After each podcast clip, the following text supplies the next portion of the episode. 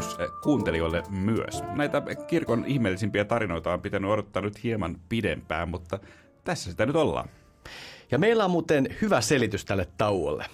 Nyt tähän tarvittaisiin oikeastaan sellaista rummun pärinää, mutta paljastetaan, että me ollaan ryhdytty kirjailijoiksi. Tämä tarina on muuten tosi. Syksyllä nimittäin ilmestyy ihan ensimmäinen kirkon ihmeellisimmät tarinat kirja.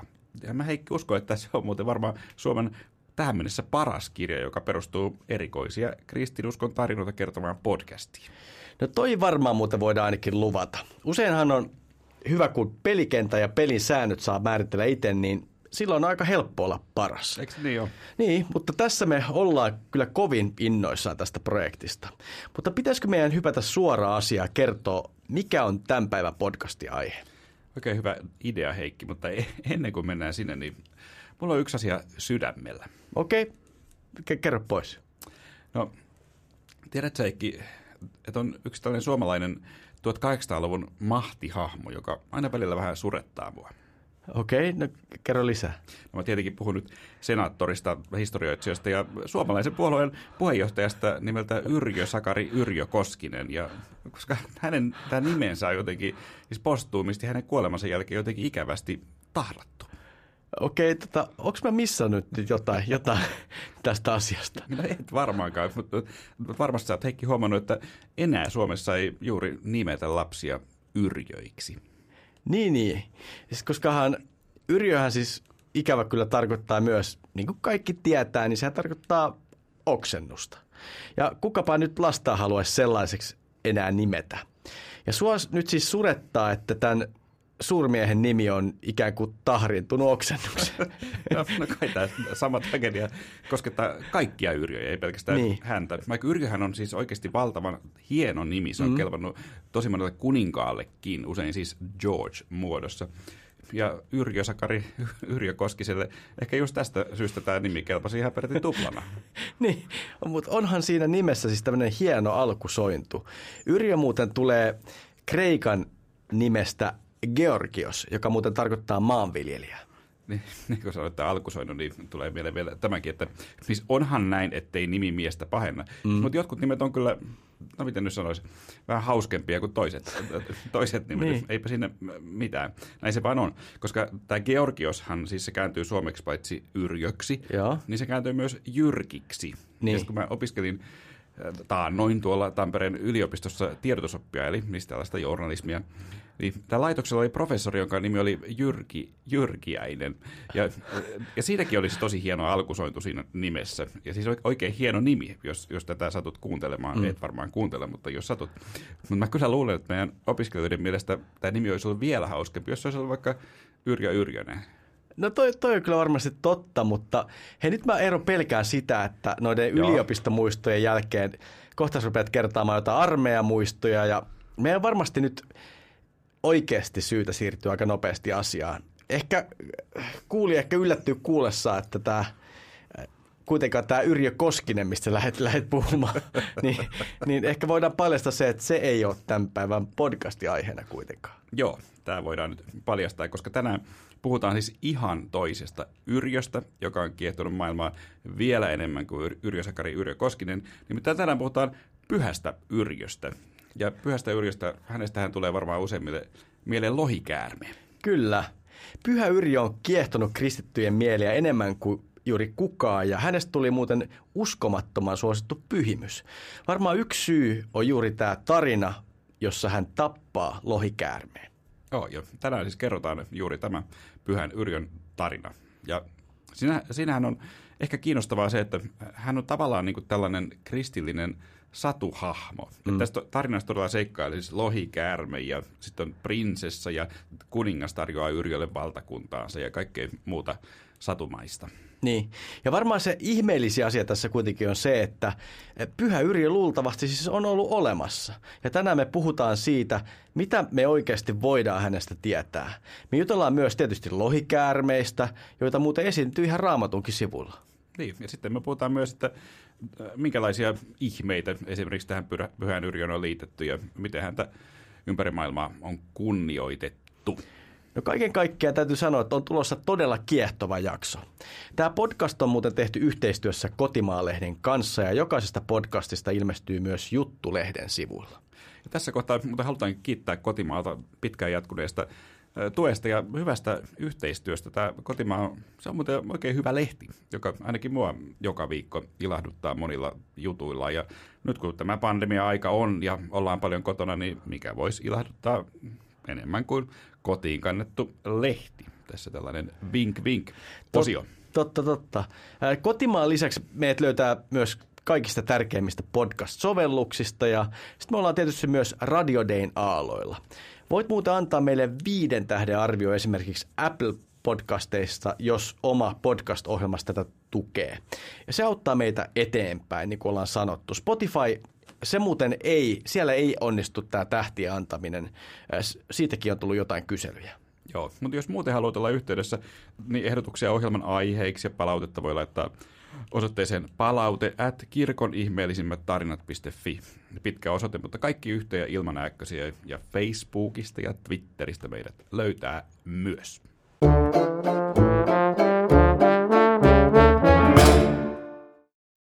Mutta pitäisikö mä ensin kertoa se lohikärmen tarina? No kyllä varmasti. Voihan olla, että moni kuulija ei alkuunkaan muista tai tiedä pyhästä Yrjöstä yhtään mitään. Mikä ei muuten ole mikään häpeä, sillä aika harva varmaan hänestä juuri mitään tietää. Pyhä Yrjön tarinasta tunnetaan kaksi muotoa.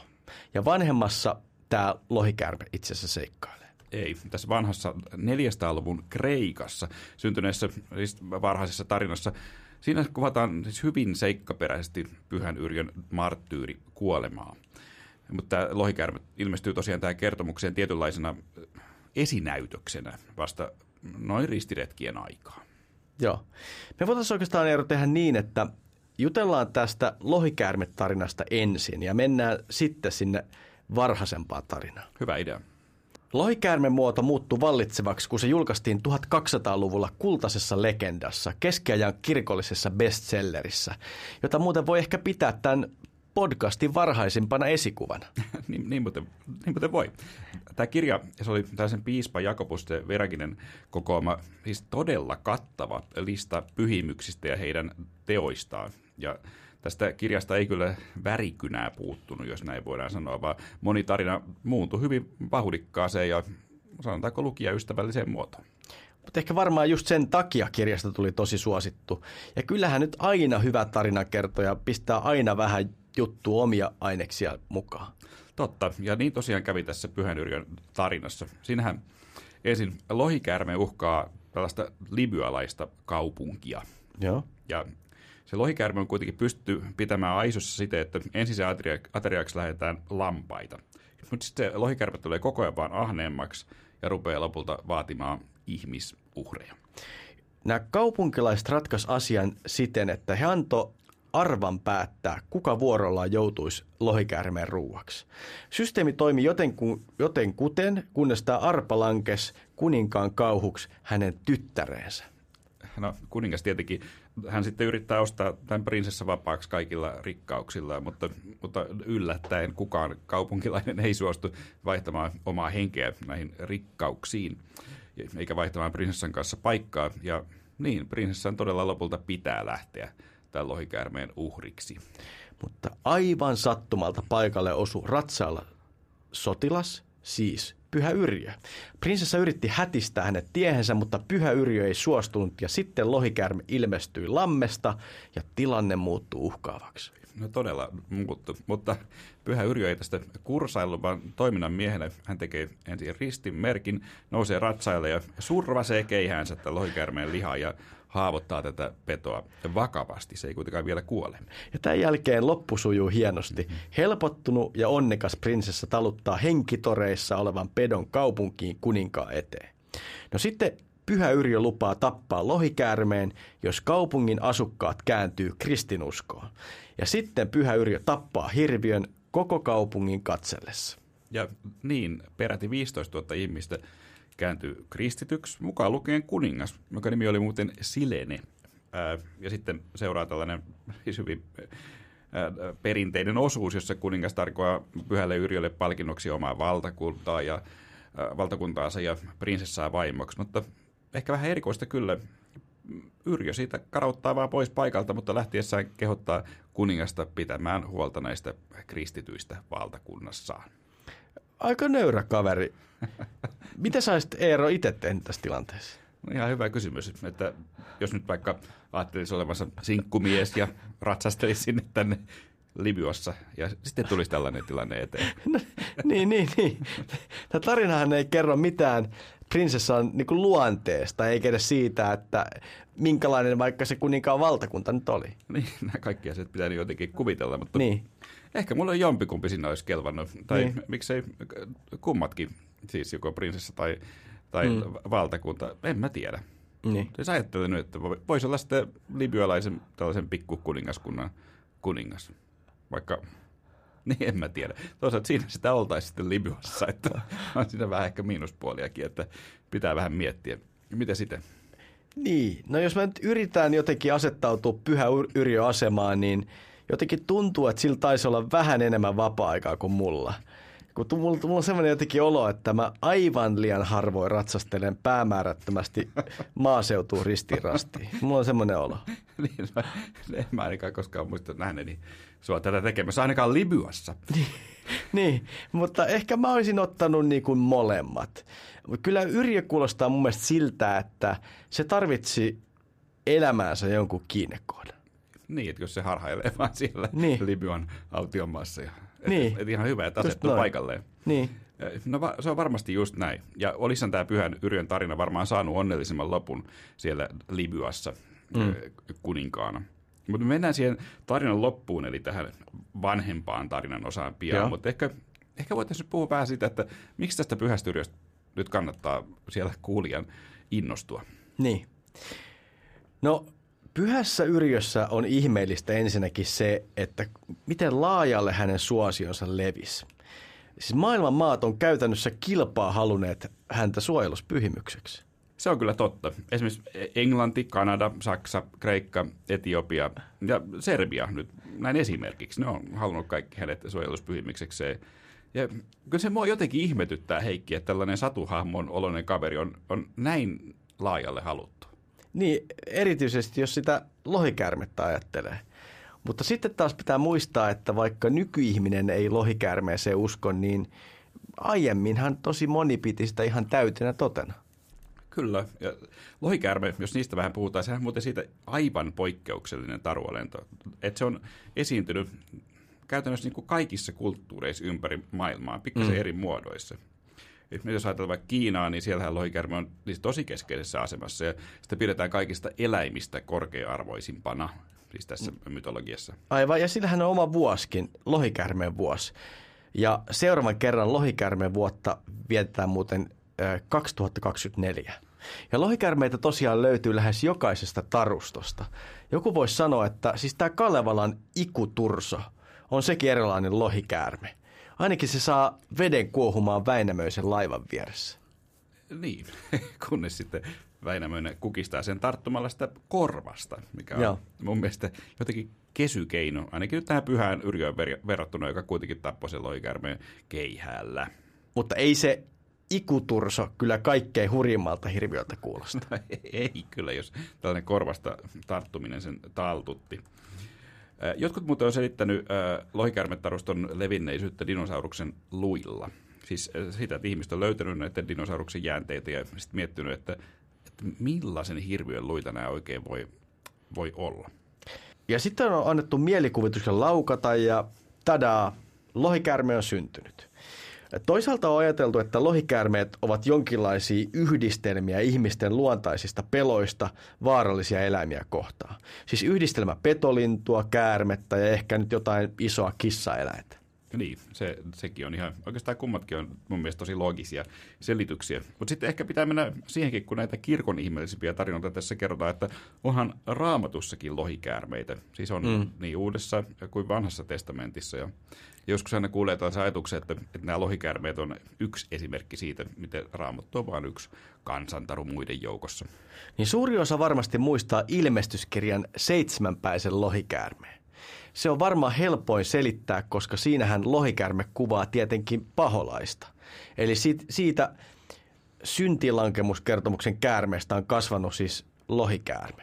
Joo, näin, näin monista selittää. Mutta selvää on, että eihän tämä ilmestyskirja lohikäärme sinällään mitenkään väitä, että, että tällainen eläinlaji olisi niin. olemassa. Että kyllä tässä puhutaan henkimaailman jutuista. Mutta sitten jos mennään apokryfikirjoihin, ja kannattaa muistaa, että, että kuitenkin valtaosalle maailman kristyistä nämä apokryfikirjatkin kuuluu raamattuun, niin näissä niin kutsutuissa Danielin kirjan lisäyksissä lohikäärme kyllä ihan esiintyy. Niin, niissä tosiaan kerrotaan, että babylonialaiset palvovat suurta lohikäärmettä. Daniel ei suostu palvomaan sitä, vaan lupaa tappaa lohikäärmeen ilman miekkaa tai sauvaa. Sitten Daniel tekee piestä, rasvasta ja karvoista semmoisen seoksen, tekee sitä kakkuja ja sitten heittää niitä lohikäärmeen kitaa ja lohikäärme halkea. aika, aikamoisia kakkuja kyllä täytyy sanoa, että oletko itse leiponut Heikki tällaisia? No sata näin, että mä en ole ehkä erikoistunut just kakkuihin, mutta äh, kyllä mä nyt halusin ehkä ajatella, että sen kerran kun mä oon kakkuja tehnyt, kyllä ne niinku pykälän verran parempia kuin nämä Danielin kakut, jotka halkaisee lohikäärmeen. Niin mä en koskaan kyllä muista syöneeni sun tekemään kakkuja, niin. joten mä voi nyt auttaa Heikki tässä vertailussa. Mutta mitä Danieliin tulee, niin hänet heitetään tämän jälkeen leijonien luolaan, josta hän sitten ihmeen kautta myöhemmin selviää. Niin, mutta tässä kohdassa on mitä luultavimmin ongelma käännöksessä. Siis kreikan kielen sana drakon on käännetty lohikäärmeeksi, mutta voi, sehän voi tarkoittaa mitä tahansa muutakin petoa, esimerkiksi käärmettä tai jopa sakaalia. Näin ilmeisesti. Vuoden 38 raamatukäännöksessä esiintyy muuten lohikäärmeitä muutenkin aika paljon, mutta sitten tässä uudessa käännöksessä ne on korvattu aika usein muuten just sakaaleilla. Joo. Eh, olkaa muuten yhteydessä, osaatte tämän paremmin selittää. On niin hyvä tässä, että mehän ei mitään alkukielieksperttejä olla, että ollaan niin. ikään kuin toisen käden tietojen varassa. Niin, niin. Se on hyvä tarkennus, ja sitten ehkä voisi vielä tarkentaa vielä tarkemmin. Me ei olla varsinaisia sakaalieksperttejä ei myöskään. Niin. Mutta mun mielestä olisi tosi kiinnostavaa, jos meidän kuulijoiden joukossa on joku siis sakaaleihin erikoistunut ihminen, niin, niin vaikka nyt mä en osaa kysyä tästä aiheesta sen enempää, niin mun mielestä olisi hienoa, jos tämä sakaali-ekspertti ottaisi ihan vaan yhteyttä meihin. Nimenomaan. Varmasti, siitä varmasti äh, syntyy jotain hienoa. Uh, mutta ehkä vielä vähän loikäärmeistä, koska jotkut ajattelee, että, että niitä olisi oikeastikin ollut joskus olemassa. Ja niin. just se selittäisi, miksi niihin uskotaan ympäri maailmaa, koska olisi se nyt kaikkein yksinkertaisin selitys, eikö niin Heikki? Niin, no niinpä. Mutta ehkä tämä jääköön tämä ajatus nyt ahkerien googlaajien ajanvietteeksi. Kyllä, sanotaan näin, että kun oikein kovasti googlaatte tätä, varmasti jostain netin pohjalta tämä tieto lohikäärmeiden historiallisuudesta löytyy. Mä luulen, että jostain sieltä Litteän maan teorian ja sitten jonkun Donald Trumpiin liittyvän salaliittoteorian vierestä, että onnea matkaa. Ja sitä varmasti tarvitaan. Mutta me puolestaan voitaisiin ehkä nyt kertoa se vanhempi tarinamuoto Pyhästä Yrjöstä. Ja oikeastaan tämä tarina liittyy myös kultaisen legendan versioon, jossa toi lohikäärme itse asiassa on vaan tietynlainen esinäytös. Joo, tämä on kulkenut kyllä siis eri muodoissa kaikissa näissä tarinoissa mukana tämä.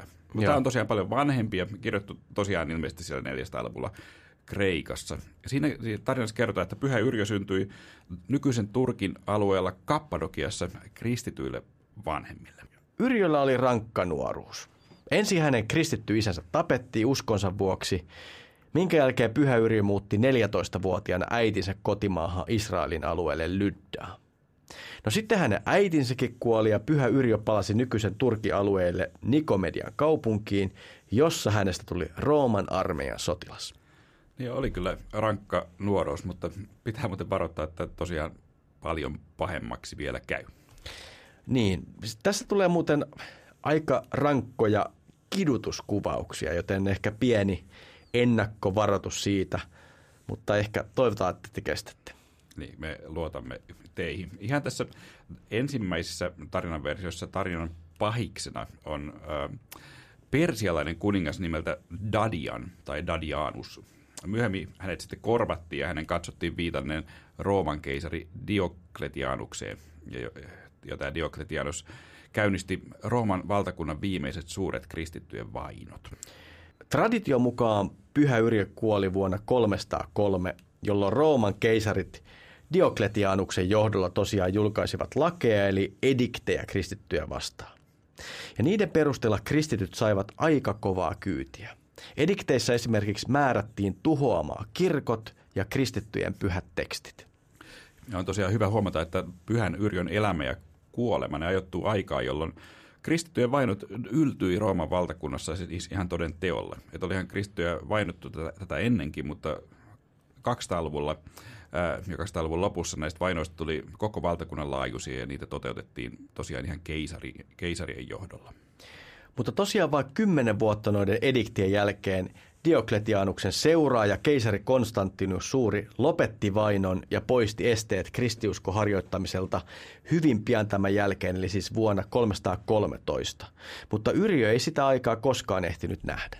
Ei, mutta monenlaista kyllä ehti, jos tätä tarinaa siis yhtään on ö, uskominen.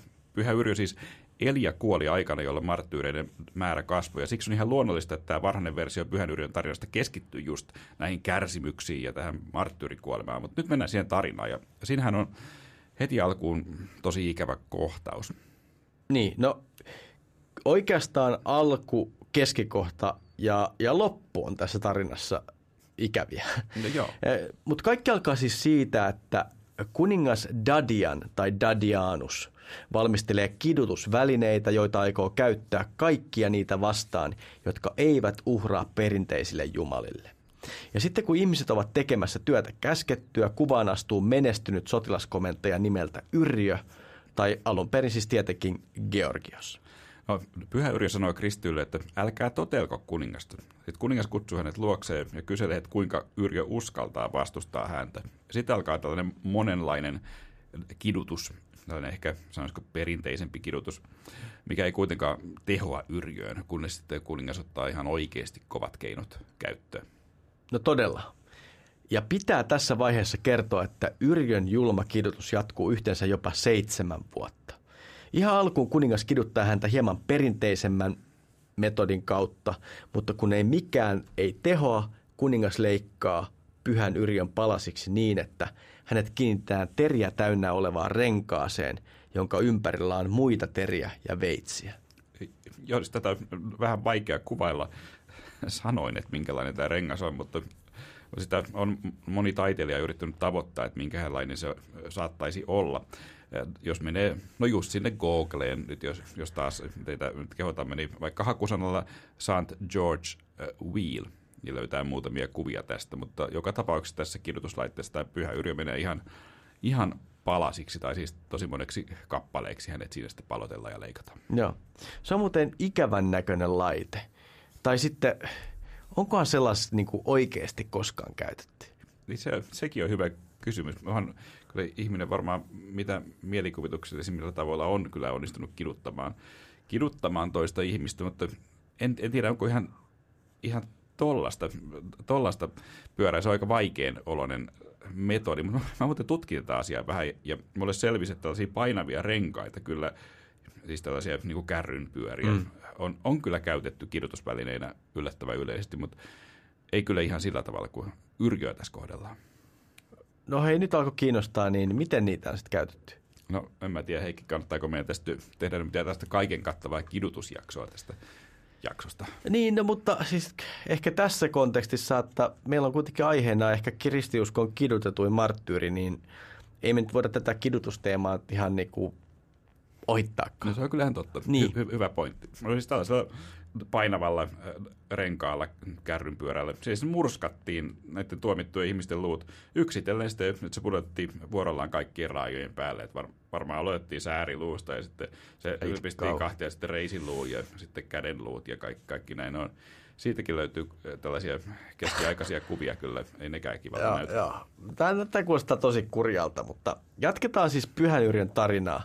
Nimittäin seuraavaksi Pyhä Yrjö selviää koettelemuksesta ja muuttuu taas yhdeksi kappaleeksi. Niin, ihmeen kautta. Niin, mutta sitten hän joutuu taas tiukkaan paikkaan. Hänet nimittäin kengitetään kuin hevonen. En tiedä miksi, vai toi, toihan on tavallaan paljon pahempi tämä. Siis pahalta kuulostaa tuo rengaskidutus, mutta tämä tuntuu jotenkin kauhean ilkeältä. No, jotain ikävää siinä kyllä on, että vaikka se rengaskidutushan lopulta oli paljon pahempi juttu, koska Niin. Siis tässä kohtaa apuun tulee arkkienkeli Mikael, joka pirskottaa pyhän yrjön jaloille kastetta, jolloin kipu häviää. Joo, joo, että tästä pääsee vähän niin kuin säikähdykselle niistä. Mutta, eli jotain hyvääkin tässä tarinassa aina välillä tapahtuu. Se ei ole ihan pelkkää kidutusta. Niin. Nyt seitsemän vuoteen tosiaan mattuu modellaista. Ja mm. tässä tarinassa esimerkiksi Pyhä Yrjö kerrotaan, että hän on tehnyt suuren määrän ihmettekoja. Mulla on oma suosikkikohta sieltä, jossa Pyhä Yrjö muuttaa kuninkaan eri puulajeista valmistut istuimet ja pöydät tavallaan henkiin. Ja siinä käy niin, että, että kaikki tämä puutavara, se puhkeaa niin kuin tämän oman puulajinsa lehtiin. Ja, mm-hmm. ja ne eh, siis esineet, jotka on tehty hedelmäpuista, ne alkaa periaatteessa tuottaa hedelmiä. Jotenkin tässä on jotain kauhean hienoa ja omaperäistä tässä kohdassa. No joo, nimenomaan aika oma, omaperäistä.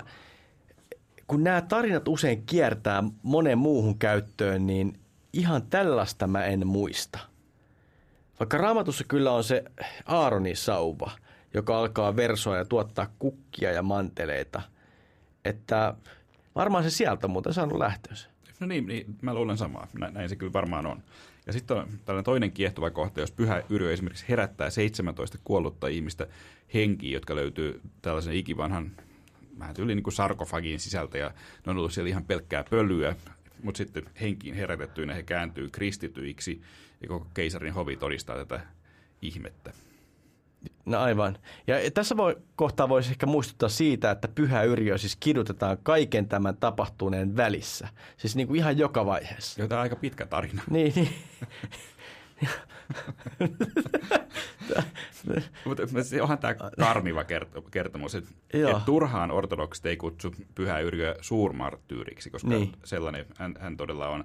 Et sen voi sanoa että hänet tapetaan siis just tällaisin tosi mielikuvituksellinen keinoin peräti kolme kertaa ja aina hän herää henkiin. Ja Sitten on myös yksi tällainen aika tota, hauska kohta, joka on vähän niin kuin Jaakko ja Pavun varsin.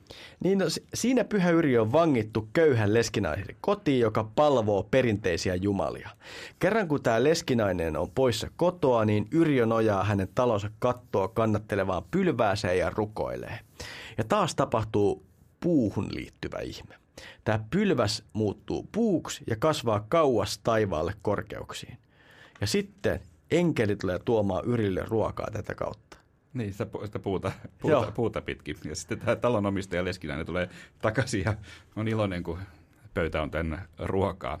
Mutta tarina ei muuten kerro, vaikka kun, sit kun tätä rupeaa kuvittelemaan, että miltä Niin. niin. tämä näyttää tämä koko tilanne, että et, tarina ei kerro, mitä sille talolle kävi tässä mullistuksessa, koska mä en tiedä, että olisinko mä niin iloinen, jos mä tuun kotiin ja siinä on pöytä täynnä ruokaa, mutta katossa on kauhean reikä. Tämä on kyllä hyvä huomio. Mutta ehkä jos olisi niinku aurinkoinen päivä, niin voisikohan tehdä niin, että ensin söisi ne ruuat ja sitten lähtisi vaikka soittamaan katokorjaajalle. niin ne positiivisen kautta. Vaan se kivempi täydellä vatsalla soitella nämä urakoitsijat läpi, että pääsis, pääsisittekö? Joo, joo, joo. Mutta hei, tota, viedään loppuun nyt tämä Yrjön tarina. Lopuksi keisari yrittää pakottaa Pyhä Yrjön uhraamaan perinteisille jumalille. Pyhä Yrjö antaa ymmärtää suostuvansa, mutta lopulta ajaakin jumalpatsaissa asuvat demonit niistä ulos. Tämä kohtaus muuten kuvaa aika hyvin tä- näitä Diokletianuksen vainojen keskeisiä tavoitteita, siis vanhojen jumalien kunnian palautusta. Että kristitytkin sai kyllä pitää virkansa esimerkiksi armeijassa, jos suostu palaamaan näihin vanhoihin tapoihin. Mutta monien vaiheiden jälkeen Pyhä Yrjö lopulta sitten tulee marttyyriksi ja hänen kaulansa katkaistaan eikä hän enää herää henkiin. Sitä ennen hänen lukuisat ihmettekonsa on saanut myös keisarin vaimon eli Aleksandran kääntymään kristityksi, mikä johdosta myös hänet surmataan. Niin, hau- hauskaa muuten tämä, miten sitä kuvataan, että, että kun hä- hänet, se kaula kat- katkaistaan, niin siinä tekstissä sanotaan, että hänet kruunataan. Että mm. tavallaan niin kruunataan marttyyriksi. Aivan, siinä, aivan. Hän sitten kuolee. Niin. Mutta mut tämä Diokletianus, tai siis Dadian tai Dadianus, vähän tarinan versiosta riippuen, hän ei missään vaiheessa taivu uskomaan kolmiyhteisen Jumalaan, mutta lukuisat muut ottavat uskon vastaan. No puhutaanko nyt Eero siitä, että mitä tästä tekstistä pitäisi ajatella? No hyvä idea. No, tuntuuko tämä Heikki susta uskottavalta?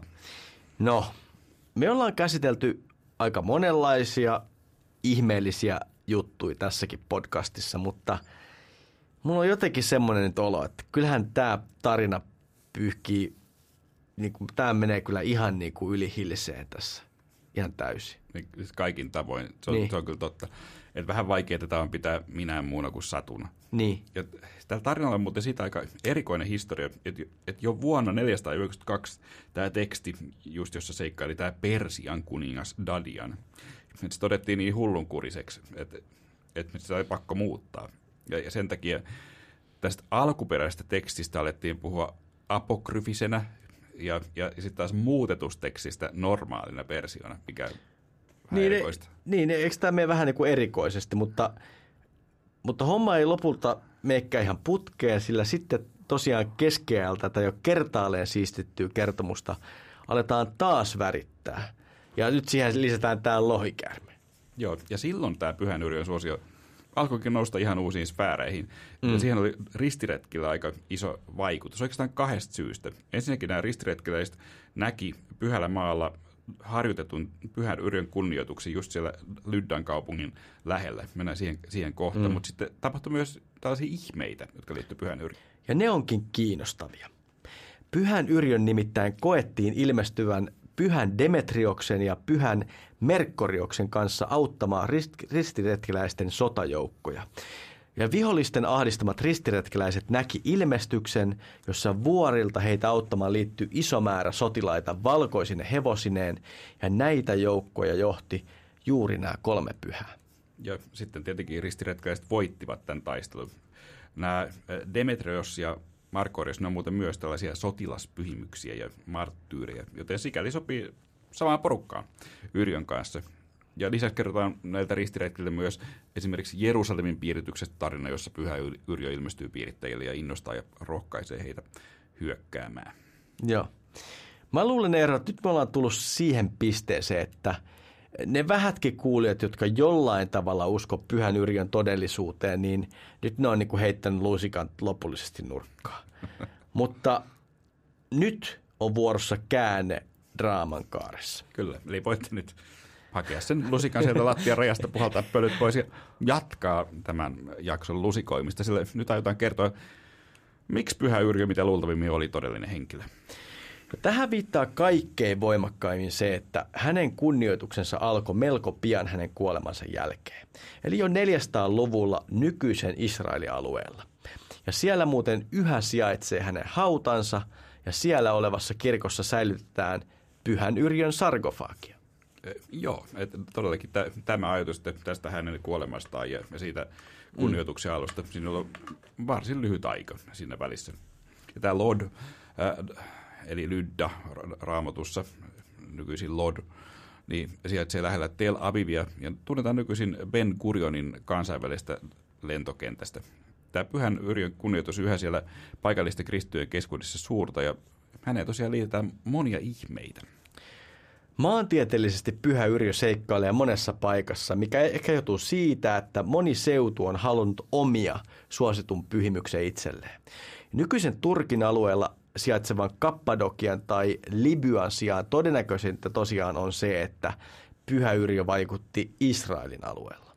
Niin, mahdollisesti ihan, ihan koko ajan, mutta sitähän ei tosiaan sen tarkemmin tiedetä. Se on aika jännittävä juttu, että tuolla Israelissa pyhä yrjö kiehtoo myös muslimeja, että mm. hekin usein häntä kunnioittavat. Että vaikka se on erikoista, koska tämä pyhä yrjöhän oli just vahva kristinuskon puolustaja ja vielä ristiretkeläisten auttaja, niin myös moni muslimi kokee, että pyhän yrjön ruko- rukoilemisella on parantavia voimia. On aika erikoista. Niin, ja tietenkin paikalliset kristityt ajattelee samoin. Ja.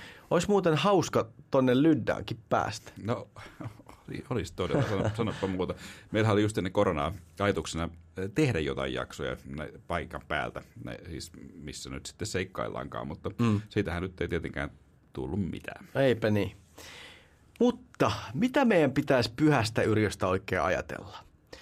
Tarina on siis lähes kokonaan fiktiota, mutta jotain totuspohjaakin voi löytyä. Niin, mitä luultavimmin. No ehkä me voidaan miettiä ihan sitä, että sitä, että Pyhä Yrjö oli marttyyri. Siis tosiaan ortodoksien mukaan jopa suurmarttyyri. Ja marttyyreitähän se on tosi hyvä muistaa. että et, et marttyyreitä on kirkossa yhä. Että se ei ole mikään tällainen muinainen juttu, ää, vaan kristitythän on edelleen maailman vainotuin kansan ryhmä yksittäinen. Se on muuten tieto, joka yllättää monet, että näin on. Varmasti. Eli me voidaan muistaa tämän päivän marttyyrejä, kun me mietitään pyhää yrjöä. Jotenkin paradoksaalisestihan on muuten näin, että usein siellä, missä on marttyyrejä, niin siellä kirkko kasvaa. Mm. Nyt muuten just Paavi vieraili Irakissa, jossa marttyyrejä on viime vuosina ollut no, aivan liikaa. Ja siellä mutta ei kirkkokaan kasva, koska tilanne on ollut niin valtavan paha, mutta toivotaan, että toi Paavin vierailu jotenkin tätä asiaa pystyy muuttamaan. Mutta mitä sinä rakas kuulija ajattelit pyhästä Yrjöstä? Mitä hän ja hänen marttyyriutensa voi meille tässä päivässä kertoa? Pistä palautetta tulemaan tuttu osoitteeseen palaute at kirkon ihmeellisemmät tarinat.fi. Tosiaan, meidät löytäisi kaikista tärkeimmistä podcast-sovelluksista, sen voi tässä vielä sanoa. Me tietysti ollaan Radio Deina-aloilla ja tästäkin jaksosta ilmestyy juttu Kotimaalehdessä, joka on muuten oikein mainio lehti. Ja kiva kun olit mukana. Ensi kerralla taas ihan toisenlainen tarina. Moikka!